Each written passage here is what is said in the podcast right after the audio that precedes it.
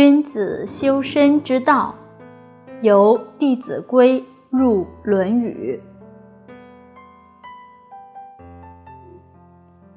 下面我们回到《论语》这个名题的由来。自古以来，说法不一，主要有三种说法。第一种是汉朝的班固在《汉书·艺文志》当中说道：“论语者，孔子应答弟子，时人及弟子相与言而皆闻。于夫子之语也。当时弟子各有所记。夫子祭足。”门人相与疾而论而论窜，故谓之《论语》。根据班固这个说法，这个“论”字应该念第四声，“论”《论语》不是念“论”，因为这是孔子跟他的弟子们问答。而被弟子们记录下来的言语。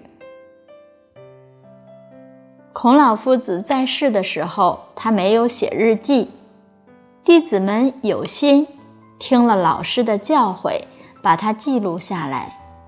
等到孔子去世以后，大家都拿出自己的笔记来，互相对照一下，然后把大家都认可的部分合在一起。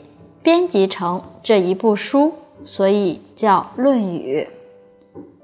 这里这个“论”就有议论的意思，这是名题来源的第一种说法。第二种说法是东汉时期一位经学家刘熙，他有一部书叫《释名释典义》。里面说，《论语》记孔子与弟子所语之言。论，论也，有伦理也；语，序也，序集所欲言也。根据刘熙的说法，跟班固的所说不一样，《论语》也是记录。孔子和弟子们所讲的话，但是“伦”有伦理的“伦”字的意思，伦理的“伦”就是关系。朱熹朱夫子曾经说过：“人无伦外之人，学无伦外之学。”每一个人都生活在人与人之间的关系当中。没有在这个关系以外的人，人必须面对的五伦关系，所谓父子、兄弟、夫妇、君臣、朋友，天生下来就有这五种关系，离不开的。这个关系当中，我们如何尽到自己的本分，处理好这些关系，使得关系和谐？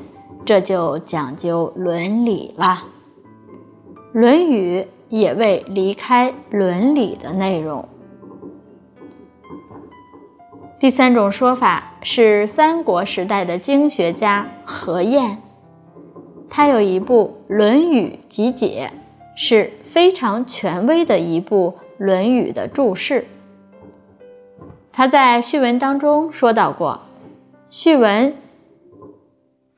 又有北宋的经学家做了注书，注书就是一个批注，他是这样说的：“伦者，伦也，伦也，礼也，次也，传也。”《论语》的“伦”字引申为很多的意思，第一个是“伦也”，经纶的“纶”，以此书可以经纶事物。故曰伦也。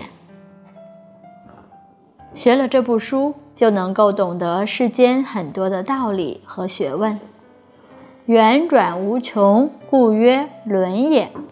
这个轮是车轮的轮，车轮是不断的在运转，运转无穷。真理是超越时空，古今中外都适用的。《论语》讲的都是真理，所以说可以运转无穷，蕴含万里，故曰理也。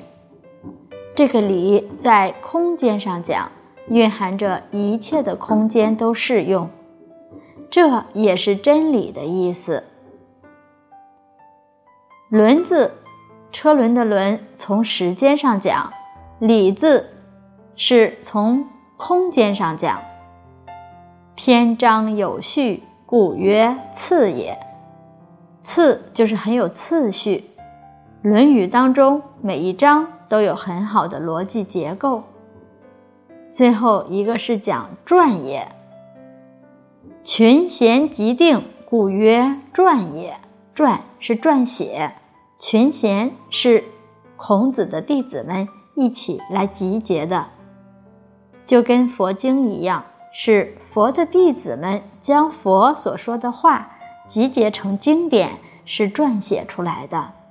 《论语》也不例外，是孔子的弟子将孔子所说的话集结起来，这是讲《论》。语根据郑玄。周礼的著书，答数曰语。这就是说，孔子和弟子们的问答这些话语，按照刘熙和何晏的看法，认为这个“轮”字有引申的意思，所以“轮”字就不念“论”，而要念成“轮”，因为。刘熙和何言的主张，所以到现在我们都念《论语》。